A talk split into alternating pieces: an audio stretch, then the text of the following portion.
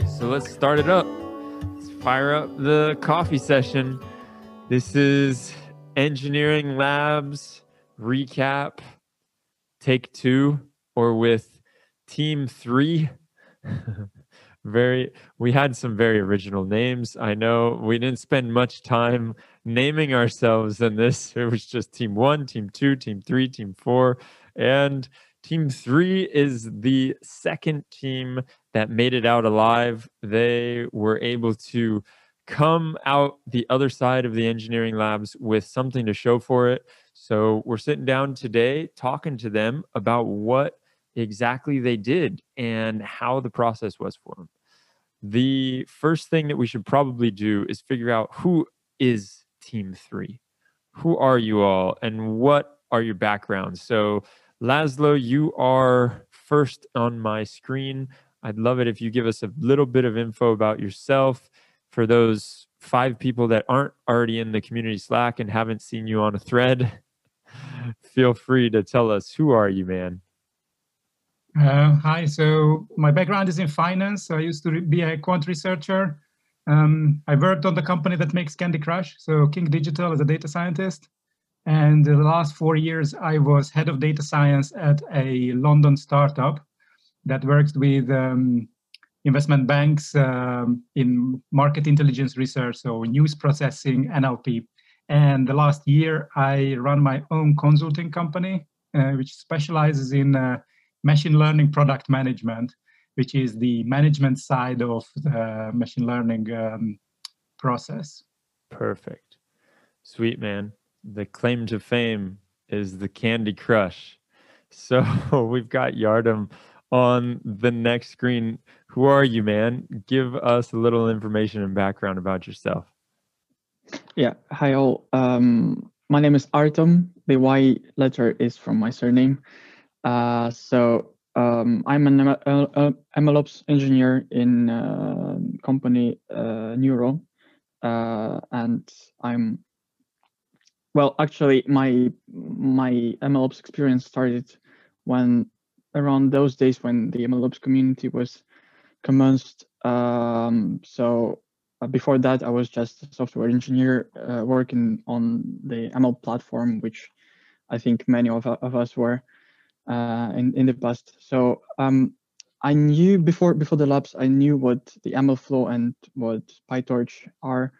Uh, I didn't have like ha hands-on experience, so um, I kind of had some some uh, big big view picture on how it's supposed to to be used, and um, yeah, so I was curious about everything about uh, machine learning, about uh, development, and about infrastructure and everything. So uh, it appeared to be that uh, the most interesting part for me, like the the, the part that didn't no one took was the infrastructure. So uh, during these labs, I learned Kubernetes and it was awesome. And I love this experience. So nice. um, yeah, yeah, that's it. Well, this is probably a good moment to mention in case there's someone that is listening that hasn't been following along with this whole engineering labs initiative. What we did is we threw these guys off the deep end. We told them, go out and swim, learn how to swim, there's sharks in the water. There is no safety net. You get to choose your own adventure.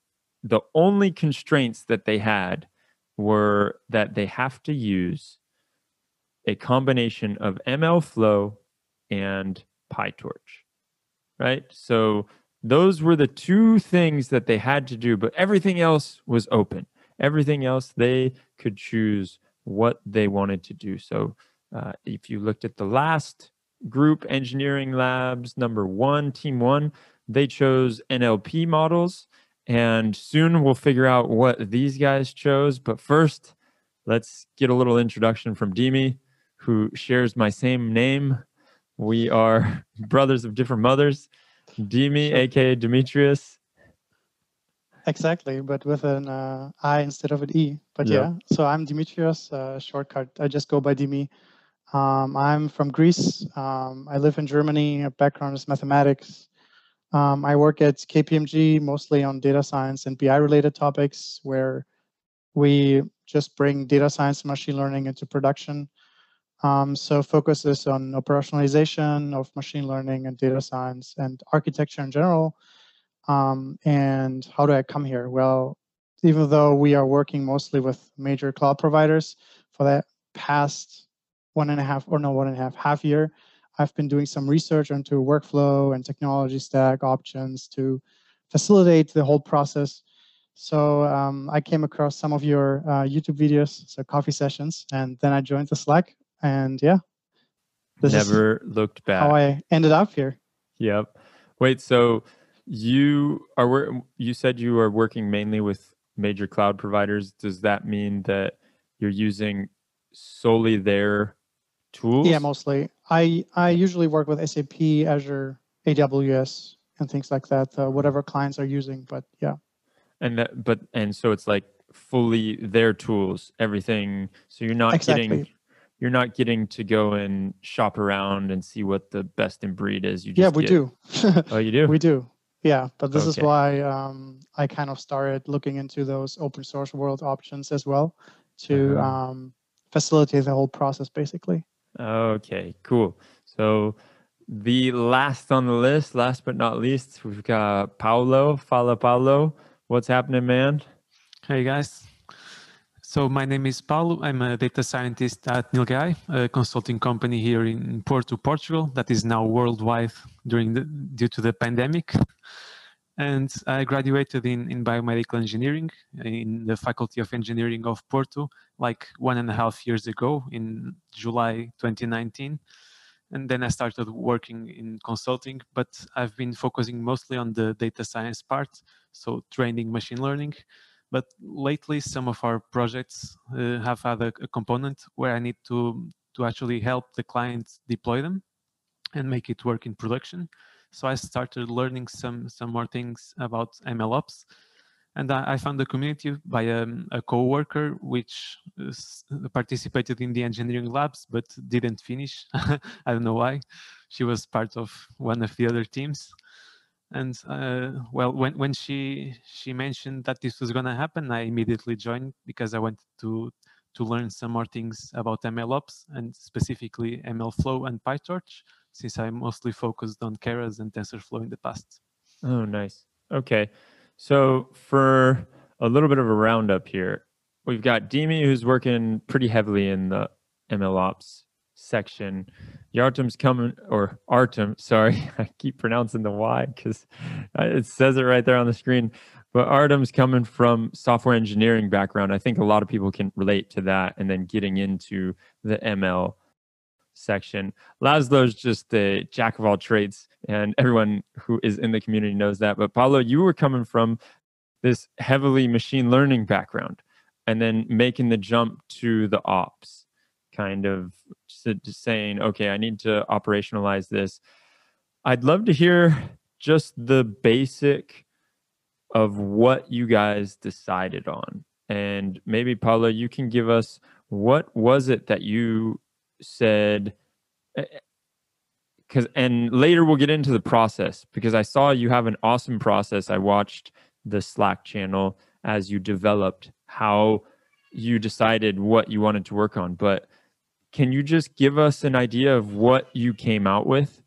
Okay, so our, our initial idea actually went went a bit down the water. We we spent a lot of time planning and choosing a data set, and then we ended up choosing a, a slightly different data set due, due to the content of, of the first one.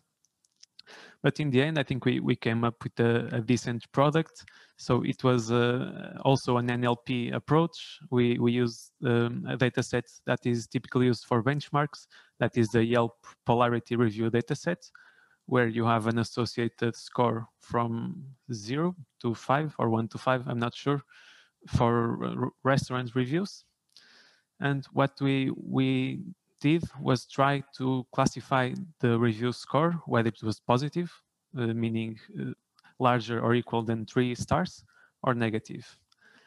And our, our model was, was then deployed using a, a dashboard created, created on Streamlit, where the user can can just input a review. The model uh, uses that text for for doing a prediction, and then what we display to the user is whether the the model agrees with what the user thinks the review is. So the user can input, I think my review is positive, or I think my review is negative. And we just save the stats regarding that interaction. And for, for the backend part, Artem is a lot more specialized to talk about what's what's making it run. Yeah, let's hear that.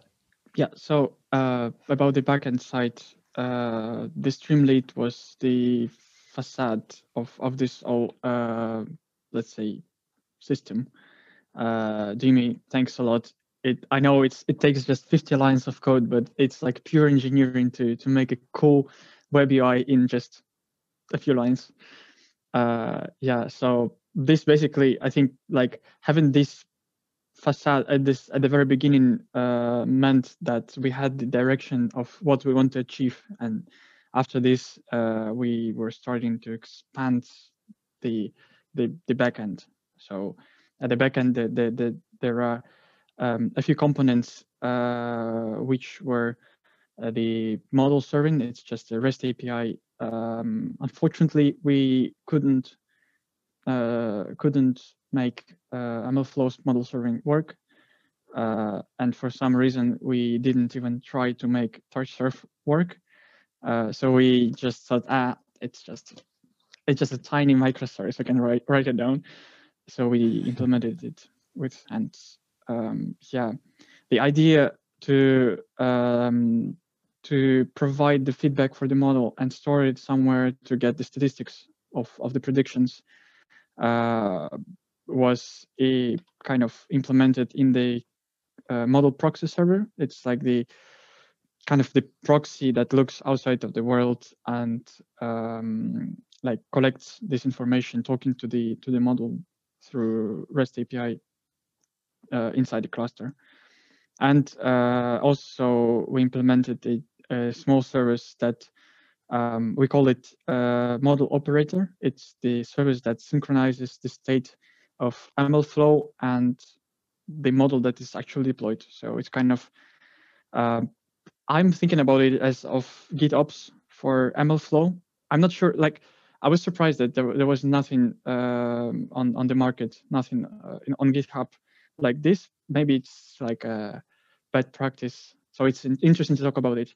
But uh, the idea was that uh, you have this uh, model regist registry in uh, MLflow, you have this all the metrics, all the models listed, and you can say that like, okay, I deploy this model, uh, I want this model to be deployed instead of the other one, and you just put the tag like this, change the production tag for for the model, and the synchronizer, this model operator microservice that it constantly polls the state of uh, MLflow servers server, mm-hmm. and uh, once it sees that this the model has changed, uh, it automatically redeploys in in Kubernetes cluster uh, the model.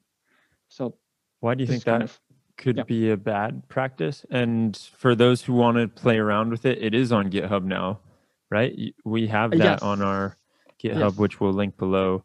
So now if that ever happens again and there is an Artem that is looking for it, your future self, you can go and and check this out. But do you feel like that is bad practice? I don't see why that would be. Maybe somebody else has a an idea of why that would be, but it feels like that that's perfect for the job. Uh, yeah, like um, so like let me answer this quickly. For the, the for the demo, it works perfectly. You it's like very uh, visual and very interactive. But for for the real use case, I would I would not say that uh, having model registry being the central component that um, triggers the other pipelines is like the best idea.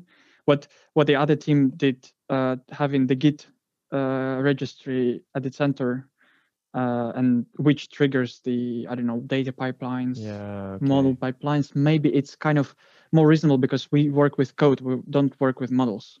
Yeah. Um, yeah. Yeah, that makes sense. So it's in the wrong place. The trigger's in the wrong place, kind of thing.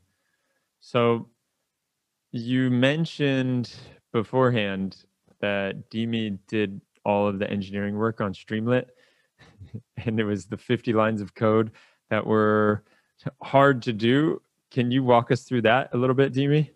Yes, of course. So it wasn't hard to do. It's literally um, when I was looking through the tasks that we had on the GitHub repo, um, there was kind of a baseline or something already from uh, from uh, Artem and uh, Paolo did a lot of work there too.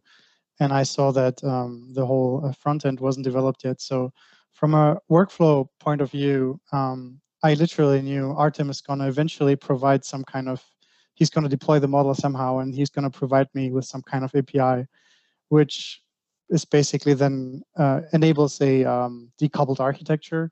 So um, so the separation of front end and end, uh, back end is easier.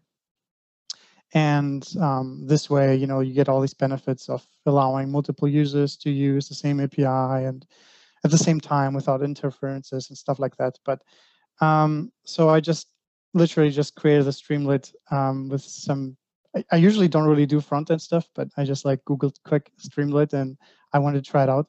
So um, yeah, and just built up the application that just uses the the input of the user, how Paul described already, and um, then uses the API and returns the prediction. And around that, we built some kind of user experience where, as Paolo has mentioned as well, um, you can um, basically, as a user, write in your prediction if it's going to be positive or negative, the review, and it's going to return you kind of a statistics about that. Hmm. That's awesome. So now let's get into Laszlo's territory a little bit and the whole managerial side of things and the process. I'm really curious to know about the process of you all choosing one thing and then having to pivot and why that happened, how that happened, and the process of of going through that.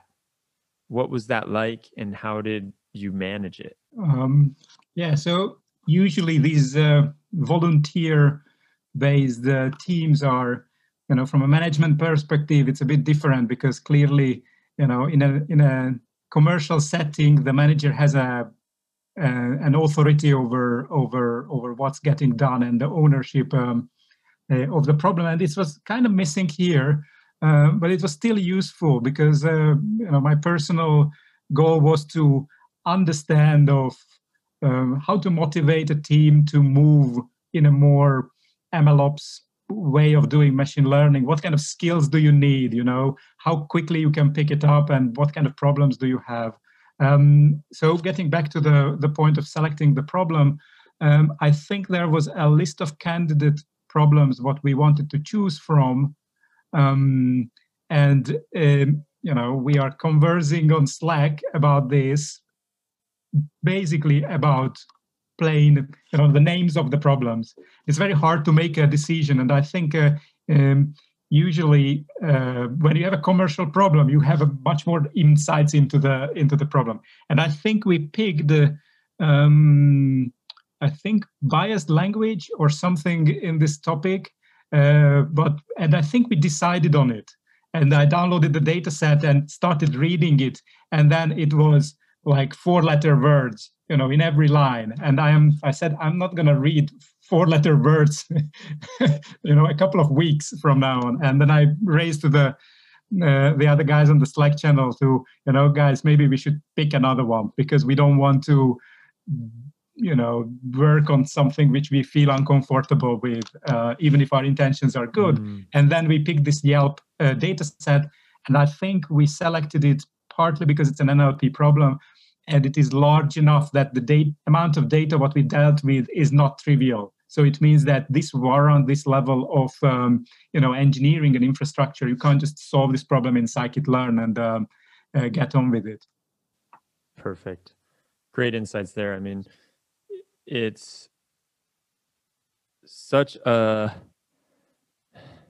different mode of acting when you're doing this all on your volunteer time or your free time right? There is a lot to be said about this. I mean, you all had a lot of drive and determination to get this done.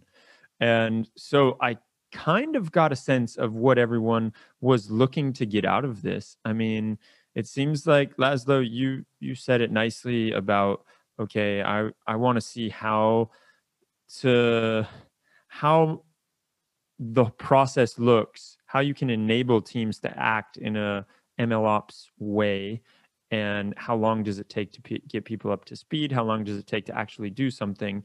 Then for Artem, I, I saw it's like you wanted to figure out a little bit of of this back end. Is that what I am understanding from you? You wanted to get more of that and play around. Dimi, I'm not so sure. What were your biggest things that you wanted to take out of this?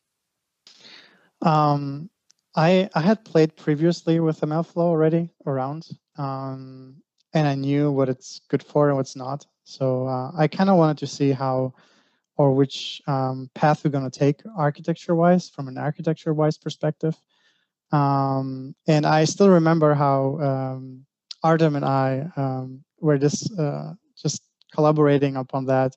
And I tried to explain how you know you, we could do this very MLflow centric or just use MLflow just for tracking and maybe registering the, uh, the model, but not more.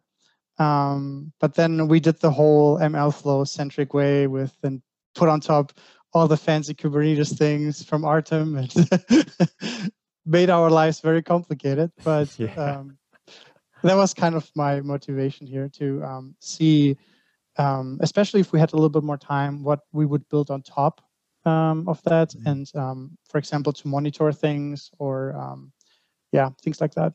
Yeah, that's that's actually a really good point. Uh, what would you have built on top? Like to monitor, would you have slapped on some Prometheus and Grafana, or what were your thoughts on it?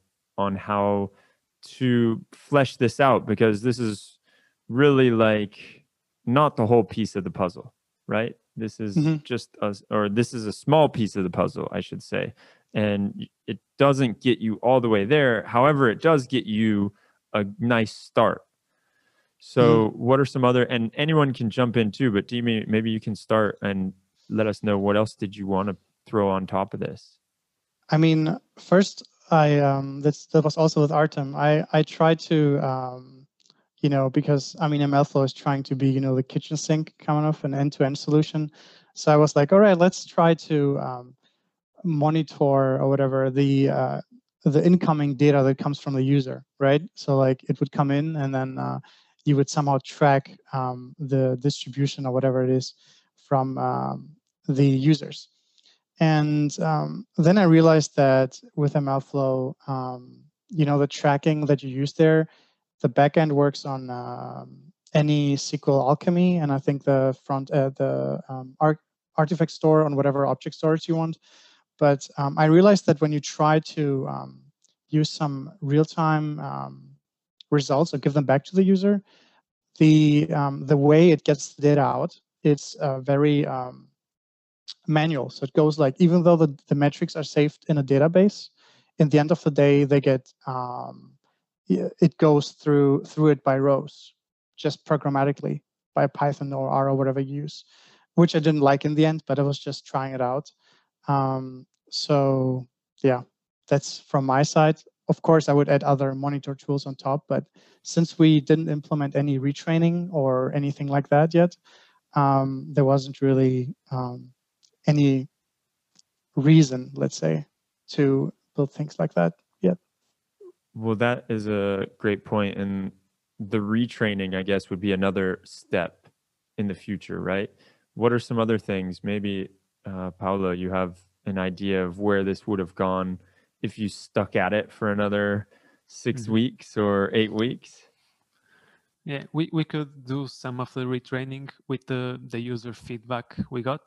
So since we're storing the predictions the user thinks are correct and the, the actual model predictions, we can just have a feedback loop for redeploying the model and checking at which point the, the predictions are, are getting a lot worse but the user can also play around a lot with this since the, the feedback is, is explicit and, and uh. people can just uh, do multiple answers with the way we have things now.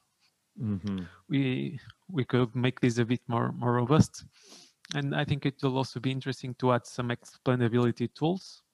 So the, the model we used is, is quite simple, but we can have more complex models that tell the user why the model thinks their prediction is positive or negative. Mm. Yeah, that's a huge one. Uh, and it, it is super important to let people in on the all the fun and let them know why. There's I see Laszlo looks like he has another thing that he wants to say about where you would take this next. I'm, I'm not sure whether purely for the sake of it we should add uh, more components to this. I, I think the most important thing what we do is um, uh, we already do is to save the, the the input output responses and the model version into a separate database and uh, you know in a in a um, like let's say a startup setting when you have limited amount of resources that would be the main source for uh, analyzing the performance because you know this is a relatively low churn model. So it means that you know unless you have like really millions of users you know you're not going to collect enough data to retrain the model purely on the basis of the of the of the of the user data. So this is always important to keep in mind you know it's a every component what you add in an MLOps system has a maintenance cost and an infrastructure cost and an implementation cost and uh, um, these adds up you know but obviously this is a lab but uh, but in a in a in a real setting these are need to be taken care of. Well i like that insight. I like the wisdom of that. Like don't just add bells and whistles because you think it's going to make it better. Like really ask yourself if you need these bells and whistles and if they truly are going to add as much value as their the hassle that they're going to be. So let's talk a little bit about what you all didn't like and some things that let's start with so we know I'll set the ground uh, or I'll set the scene right now that we gave you not a lot of direction, and that was probably our bad. Well, not probably, that was our bad. We could have given you a lot more direction, and we're going to improve that for the next labs. We're going to give much more direction and hopefully have a have better guardrails set in place so that it's not so broad and you don't spend so much time trying to figure out just step one but apart from that, let's talk about using MLflow and PyTorch. I mean, this is something that I know Ivan was really excited for because it just came out. We wanted to see how it actually works and how it is in the wild. I mean, Dime, you said that you've been using MLflow before. You also mentioned that it it is taking this approach of the kitchen sink like throwing everything. Oh yeah metric tracking we do that really well but you want to you want to serve the model? We could do that too. You want to monitor it? Yeah we got that. Don't worry. Anything you ask us it'll be there in the next release. So i can understand that that probably leads to being a jack of all trades master of none kind of thing and i'd love to hear maybe artem you want to start us off on what was difficult with this process and it doesn't have to be on the ML flow side because I know that you were doing a lot of backend. So just in Kubernetes, was there things that you were having trouble with? Because I know that's also not the easiest. Yeah, yeah. So um, we're not talking about the like self-organization and project management, or should I include it here? Let's like, hold off on that one. All right, all right. So like uh, not talking about this, uh, I I would say that the most difficult part, which we um, I unfortunately would not could not um, implement at the end, was the um, the taking all the advantage of tracking models of uh, MLflow because uh, how it looked like because of some difficult, difficult difficulties uh, that the servers we, where we were training the model didn't have access to the other internet, so we couldn't um, access the MLflow server. So we started to do something. So all, with all these difficulties, um, the problem was that we first implemented the model, then we froze the environment, froze the code version, froze the, let's say, metrics, everything, and then just put it to the to MLflow for for the demo purposes. So I would love to see how it like brings the value. You see. Um, so yeah. basically, you weren't able to take advantage fully of MLflow because of that. Uh, I think Paul is more right person to answer this because he was uh, considering the and developing the model. But uh, from my perspective, this was kind of like secondary, and this was probably the mistake of, you know, where we started to implement in where we started to engineer all this. Hmm. All right, talk us through that, Paulo. What happened? Yeah, for for MLflow, we we were learning as we went developing. So our initial iteration was a, a very complex model, uh, an LSTM model, and this this just used some tutorials I, I found on the internet, which had like a, a custom data loader for that that already the, did some of the NLP tasks like tokenization and saving the vocabulary, etc which is the, the hardest part of doing NLP in, in PyTorch. And I spent a lot of time developing that model, but I didn't integrate it right away with, with MLflow. And at the end, when uh, when we're trying to, to log the artifacts, we, we noticed that the, the model couldn't be pickled in, in MLflow, probably because uh. of that ah. custom data loader.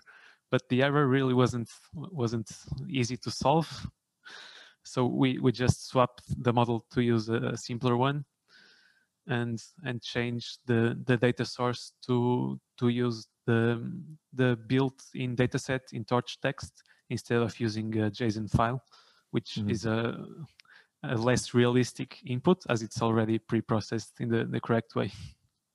Interesting.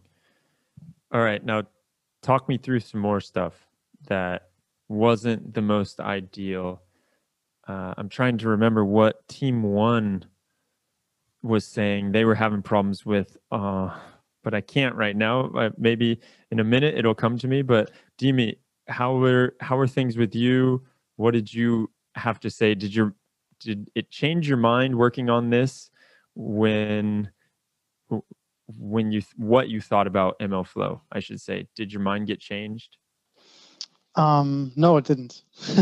so. Okay. I still have kind of the same opinion about MLflow. I um, I agree with Artem. It would have been nicer to have a um, to have a at least a tracking URI for developers hosted somewhere right away, like on Azure or something. Um, so we could all use that right away um, and see kind of the benefit of the tracking.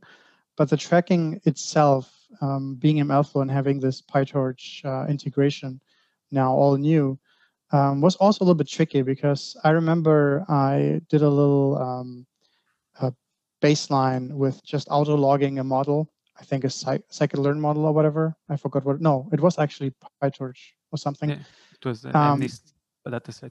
Or MNIST, yeah, with the MNIST dataset. And of course it works, but um, then uh, just using PyTorch, it came with some limitations that uh, Paulo can tell. I think you couldn't use uh, everything you want, right? No, it would only it would auto logging would only work was, for specific. Yeah. Um, the the first issue I had was with the um, the yeah, MLflow yeah. version because auto logging only came version, recently, hmm. and initially I had a, an older version installed, so I couldn't even run your code. Mm. then when I fixed that, I had the other pickle issue. yeah. That was something that actually, now that you say that, team one was also talking about the dependencies, and mm-hmm. I think they had a problem with uh, with Python, the versions of Python that they were using, maybe, uh, or uh, not. I can't remember exactly what it was that they were having trouble with, but I remember it was dependencies, and yeah, it was. Yeah, so I can understand that that is a tricky one, and I've heard people talk about that in meetups too, especially when you get, I mean, right now we're just working with MLflow, right? But when you start to add a few different tools on top of that, mm-hmm. the managing dependencies part really becomes half the battle. And so, how do you make sure that you can manage all of these? Have you ever, has anybody, this is just like a, a little bit of a tangent, but ha- does anyone have any good ways of doing that? I, I, I can I can chime in, in into this, but Yeah. because um, um, our, our our company spent a lot of energy on on on getting this right, and um, I mean one thing is that try to avoid using notebooks as much as possible because you have this tendency of installing anything onto Mhm. your notebook server and then train a model and then send it to production and then who, who knows what's um, so what we did is uh, we we run everything in a python script and we recreate the virtual environment from the docker's uh, uh, so from the from the repositories uh, requirements.txt and if it doesn't work you know then then you can fix it and um, and and rerun it. But you know that the next person who downloads it into a new machine and uh, and creates a new virtual environment we're going to have the same virtual environment.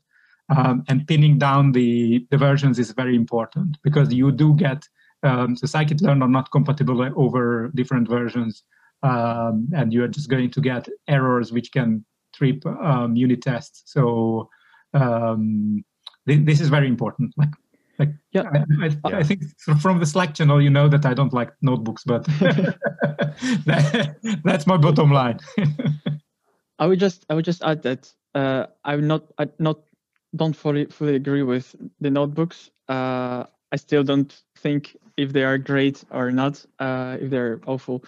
But uh, I would just add that uh, yes, scripts and environments, and um, I think this is like really important to base uh, both your training, like development environment and inference environment from the same base image Mm. because like in in my company we often get into troubles even if having the same docker file building on the same machine uh, on the same like um, configuration uh, in one cluster in azure azure no it in aws it works in azure it's uh, segmentation fault and who knows what happened down there uh, so Yeah, Yeah, completely. Yeah, we could probably have used like a GitHub runner or something like that to make the process more rep- replicable, Mm. like, like running a Docker image with all the dependencies. Oh, that's an interesting one to think about too. So, my next question is along the lines of other tools that you've used to do the same thing for those who have experience with it. How did this compare? And are you going to go out? I, I feel like Dimi's going to say hell no, but are you going to go out and be like, for your next project, hey, we should use ML Flow?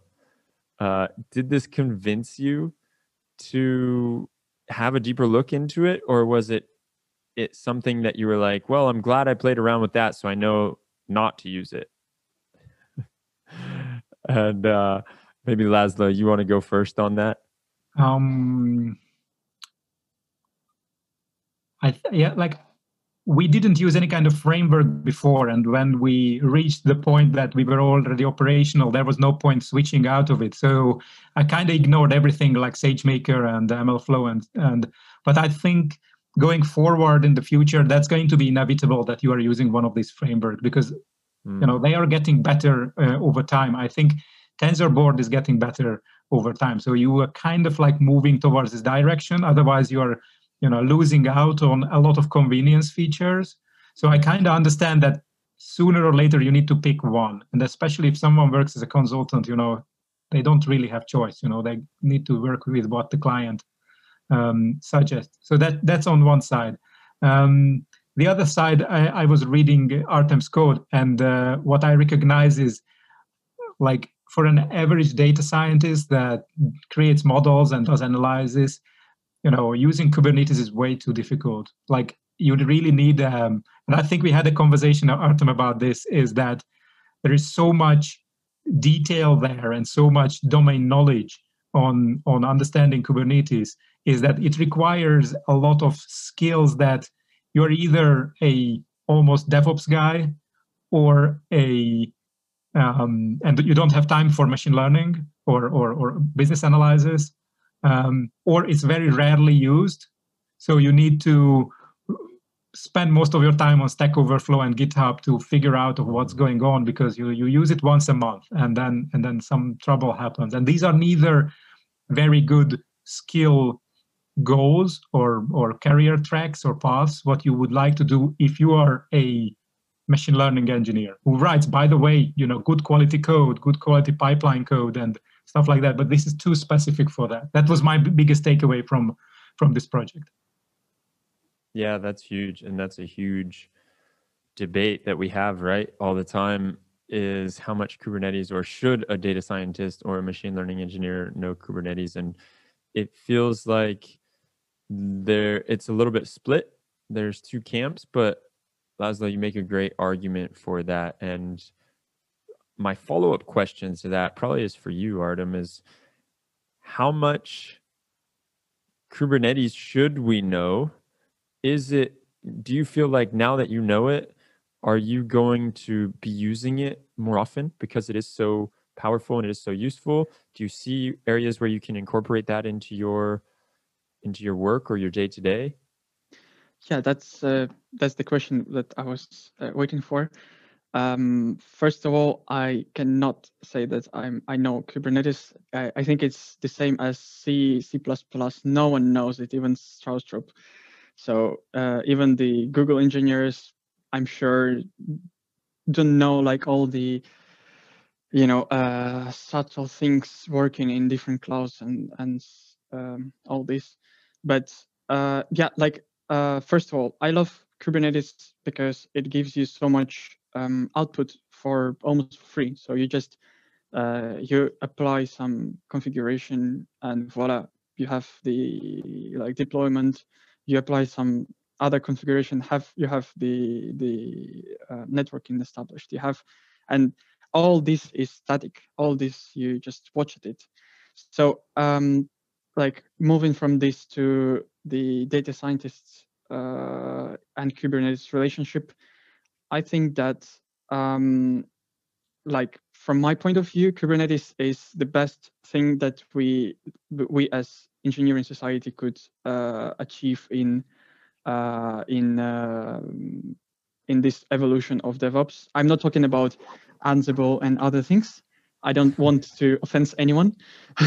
yeah, but like comparing to uh, you know to many other um, uh, and like static both static uh, configurationable like both declarative systems and imperative systems. Kubernetes is the most um, like uh, utilizable uh, most uh, useful. Uh, so uh, I think yes, I totally agree with Laszlo that um, that it's too complicated to even to engineers, not uh, not talking about the mathematicians and data scientists. But I think that all the tools, like the platforms, the true way to build uh, the platforms uh, that's supposed to be used by uh, mathematicians, is something like restricted Kubernetes. It's like the more simplified but still extensible uh, configuration mm. so that you work with it with absolutely the same way you apply it you use the same instruments use the same you know uh, there is huge ecosystem uh, of instruments around kubernetes yeah. all the package managers all the some useful uh, stuff so it should be something like smaller but still the same i think like a kubernetes for dummies no for data scientists no you do have some alternative packages like Nomad, which I think are, are simpler from HashiCorp. Mm, yeah, good point. Or K3, K3S is for lightweight applications, I think. I'll check it out. Thank you. now we know. So the moving on to the other side. I mean, Dimi, I feel like I know your answer, but MLflow? Are you gonna go out there and use it? Suggest it to your next clients? I I think it always depends, but I I personally like it for just for the tracking part, just because it kind of motivates data scientists kind of to track whatever they're doing. Sometimes you know a lot of data science or machine learning frameworks they also provide you this like auto log or whatever, so you see R squared or whatever you have automatically. But it kind of gets them into a routine of um, tracking um, things and um, gives them uh, an opportunity to collaborate with their colleagues without you know having Excel files or whatever. So it's a little bit easier, and I think it's a it's a good tool, especially for um, for smaller um, companies and with uh, data scientists to start with. Um, but of course, when it comes into real productionization, you might consider um, for as an end-to-end tool something else. Hmm. Why? Yeah, why? Hmm? Artem saying why? Oh, you mean for MLflow as an end-to-end tool? Yeah, yeah. Oh, that's crazy. I, I, I personally haven't seen it yet, and uh, I, I, I have seen clients using uh, data uh, Databricks that is basically also built on top of yeah. MLflow and Delta Lake and uh, Spark. Um, but then when it comes to deploying, for example, they use something else. So it's just MLflow is still starting. So I don't know how it's going to be in like one or two years. But just for the current state, I personally wouldn't recommend it to a client to use as an end-to-end tool. Mm-hmm. Maybe it will develop towards that, and maybe Databricks is going to invest more into their um, MLflow enterprise solution or whatever you want to call that. But um, just for the current status, I wouldn't. Just That's great insight. Yeah, that is huge. And I, I, I have another comment on this one, and and uh, yeah. So so for, first of all, how much data, uh, Kubernetes and data scientists need to know? I mean, it's important to not think about data scientists individually because you rarely do something alone in a commercial setting. So it means that we, we that I think that was the conclusion of the conversation what we had with Artem is that it's so great because it means that you are going to be a, a core part of every machine learning team from now on. Um, and I think that's that's very important to understand that it maybe the skill set is needed to perform machine learning, but maybe not in the same person. So that's one thing. The other thing is uh, deployment is usually an engineering subject. So it means that you don't really have a say in how a model will gonna go into production, and um, most of the startups have you know five times larger engineering teams than data science teams. So it means that they will to have plenty of engineers who know Kubernetes, you know, DevOps guys who take care of that. So they spinning up some kind of API, putting a um, a, a a model in production. Um, you know, that's a that's a that's a native for them. So it means that they're not going to ask your opinion of how do you want to have your model in mm-hmm. production. Interesting, and that was it. Triggers another question that I had around how much machine learning should the DevOps guys know, right? Not basically that whole question, but flipped on its head. How much Kubernetes should a data scientist know, or how much machine learning should the DevOps guys know? If anyone how much has pickle the, the, the DevOps should should know. what what was that? How much of pickle subtle things should should, should you know? pickle and you know all this PyTorch packaging. And that's it. I, I, I, I can chime in on this one because um, um, like I, I think machine learning is like a cultural movement or it's like zeitgeist. So it means that everyone has it on its head. So in a you should be interested in from a cultural perspective. So it's it's this is going to be the biggest movement in like the next 20 years. It's the same as like internet computers in the last 20 years. So yeah, you you should know about it. But professionally, I, I, I don't think so. I mean, uh, it's it's it's too detailed, too um, you know abstract to for for someone who is not doing it professionally, getting involved in you know what's the difference between a transformer model and an LSTM? You know, does it really matters for an engineer? You know, apart from obviously an intellectual curiosity but here here's this here's the problem that's uh, currently on the market in, in LinkedIn, LinkedIn. If you try to search uh, for ML ops, you will find just one or two or something, at least in Europe. And everything is either data scientist, you like PyTorch models and all this uh, mathematics and uh, rocket science, or it's machine learning engineer who makes everything from de developing like rather simple models and collecting data and deployment and everything. So it's like, is it full stack or something? Yeah, and we talk a lot about how the full stack data scientist doesn't actually exist, and that is a unicorn that only comes up in five year olds' dreams. So I I find that funny, like the the idea that you're going to have someone do all of this. The more that I learn about ML ops personally, the more I realize, wow, this is a full team. It's really hard to find one person who's going to be able to take ownership of each piece of this and then do it well, right? Because maybe somebody will take ownership, but they're gonna they're gonna make everything go to hell, and then you you, you really have a, a pickle on your hands.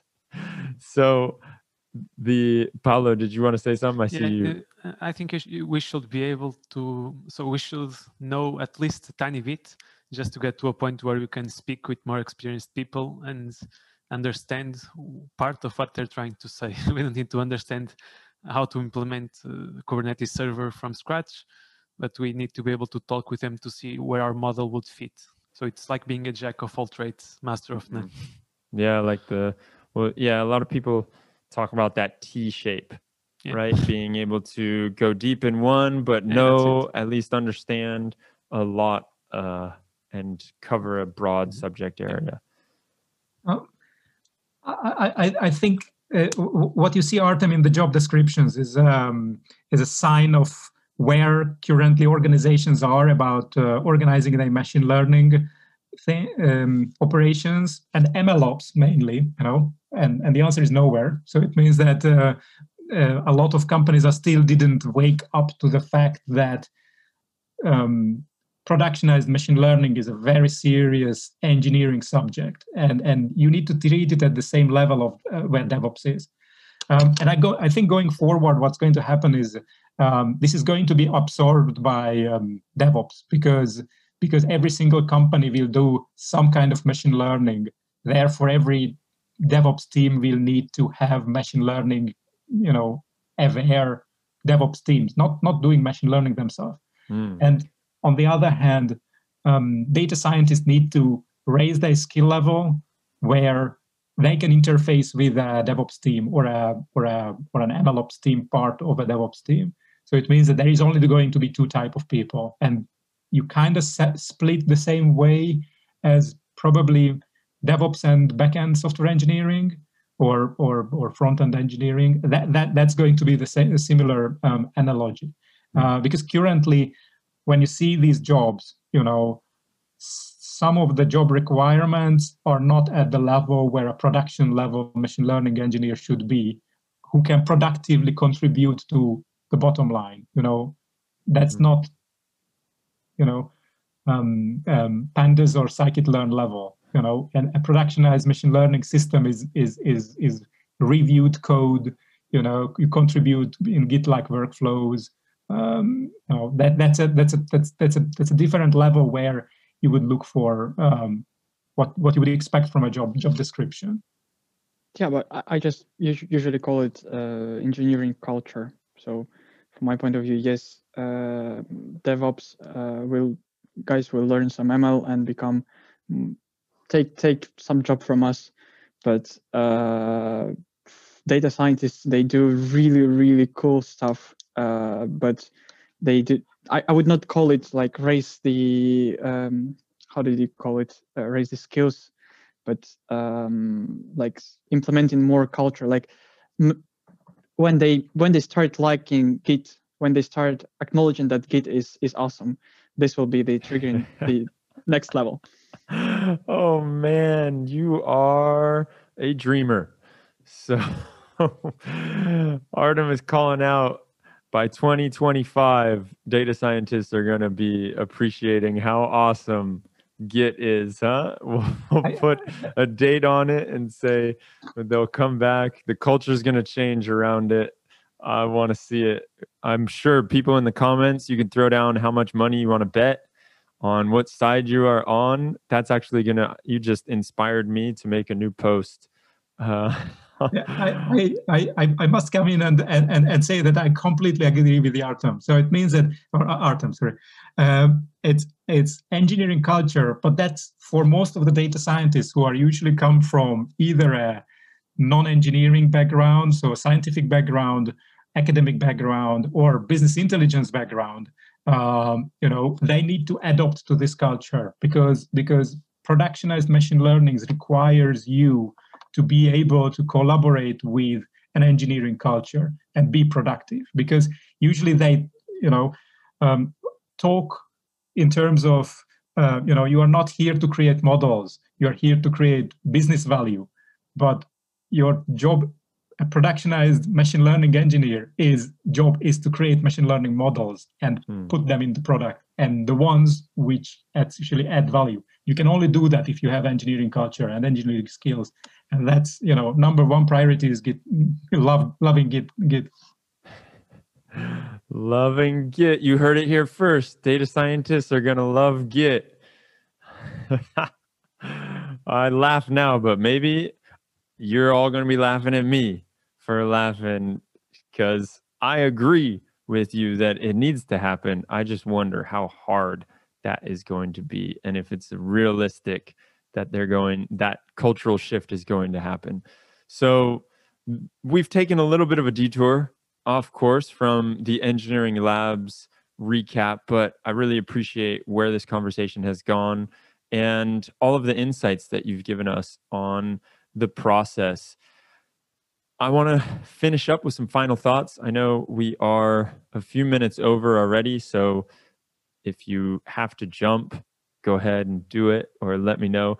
But final thoughts on the whole process and the anything from the engineering lab to the organization. I know Artem's got a few things to say about that. We've heard it already.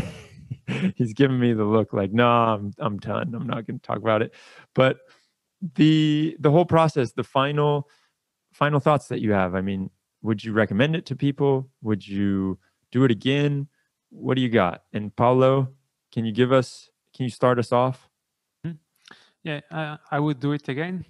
Uh, I think I'm going to register for for the next lab, unless I I won't have time for that. I'll need to to check depending on the topic and on the the date.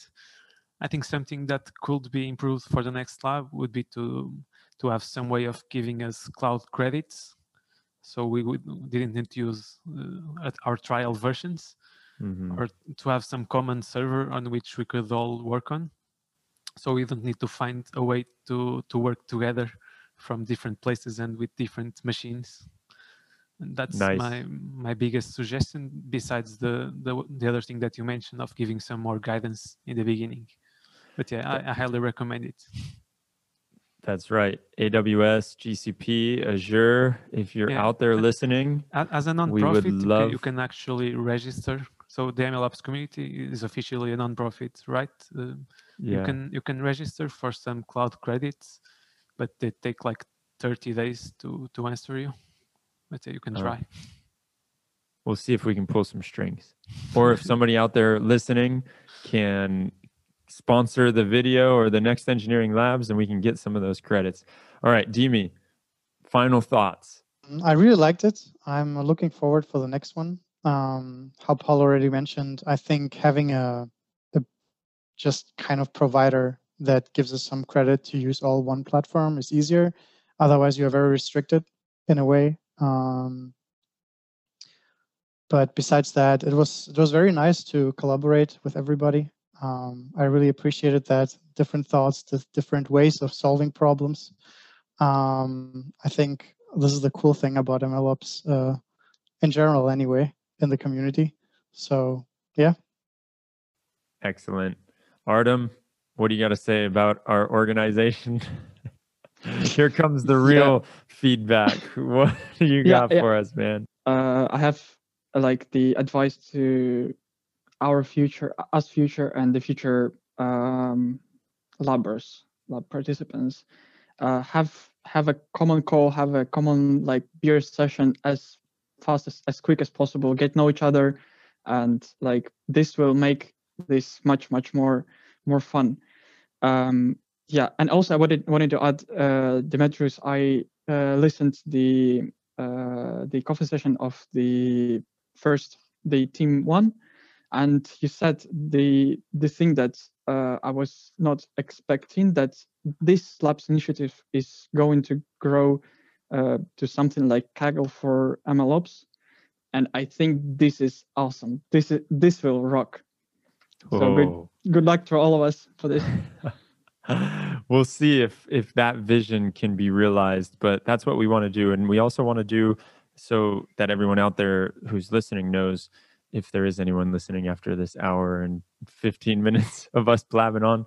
But the main thing that we want to do next, and we're trying to work with a few people in the community, um, Mark specifically, who was working at the UN, we want to have a access to data and we want to do things for good we don't want to just do random pet projects anymore uh, i think it was an awesome start. The first one was incredible that we did this. We got to see where where we lacked and and how people responded to it. But what we want to do is find a way to take all of our expertise and use it for good so that even when we finish the labs the product stays around and it can be useful for maybe an NGO or uh, potentially the UN. We'll see if we can go on that big of a scale. But that is the idea, and doing it in a Kaggle fashion is is another grand vision that Ivan has. We'll see how that all plays out. It's we're gonna have to be very patient because, as we all know right now, only 16 people signed up and eight finished. So the next one, hopefully more will sign up. Everyone will tell their friends. I mean, that's part of the reason that we are having these sessions so that people can know what to expect when they sign up. Uh, last thing, maybe Laszlo, you can finish it off with some final thoughts on how much time you spent on this and how much so that people can have a realis- realistic expectation of what to expect when they are coming into the lab was this something that you dedicated an hour to a week or was this a full-on side hustle 20 hours a week? What were you doing? Um, maybe the other guys are better positioned to answer this question. It was on my mind a lot and especially after the, um, the final result was handed in um, I, I, spend a lot of time reading the code and understanding of um, of how actually it works because I'm not too familiar with Kubernetes, um, and it was very good for that purpose. That now I have a, you know, I know what it's supposed to do, and I can read it, and now I know that this part is corresponding to that function or uh, something like that. So even if I can't do it myself, I can follow someone else's work and I think that's a very important, you know, familiarization technique with uh, um, usually in the community because there's just so many things you want to learn about. As we progress with future labs, there is there going to be more templates on what the next teams can use, so they don't need to start from zero. So I think they they are going to have a bit of a kickstart or, or a lower threshold to get to some productionized system, and that's a very important feature in in this um, um, Evans. Yeah, you all are building the foundation. You're just laying the groundwork right now, and hopefully we can work off of that and stand on the so- shoulders of giants.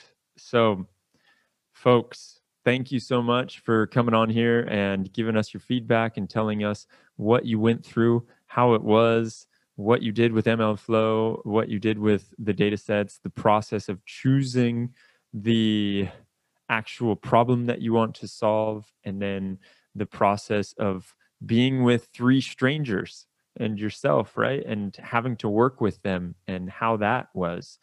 So i love it. I really appreciate you all coming sharing your time with me and we will see everyone next time for more coffee sessions with no coffee. Thank you.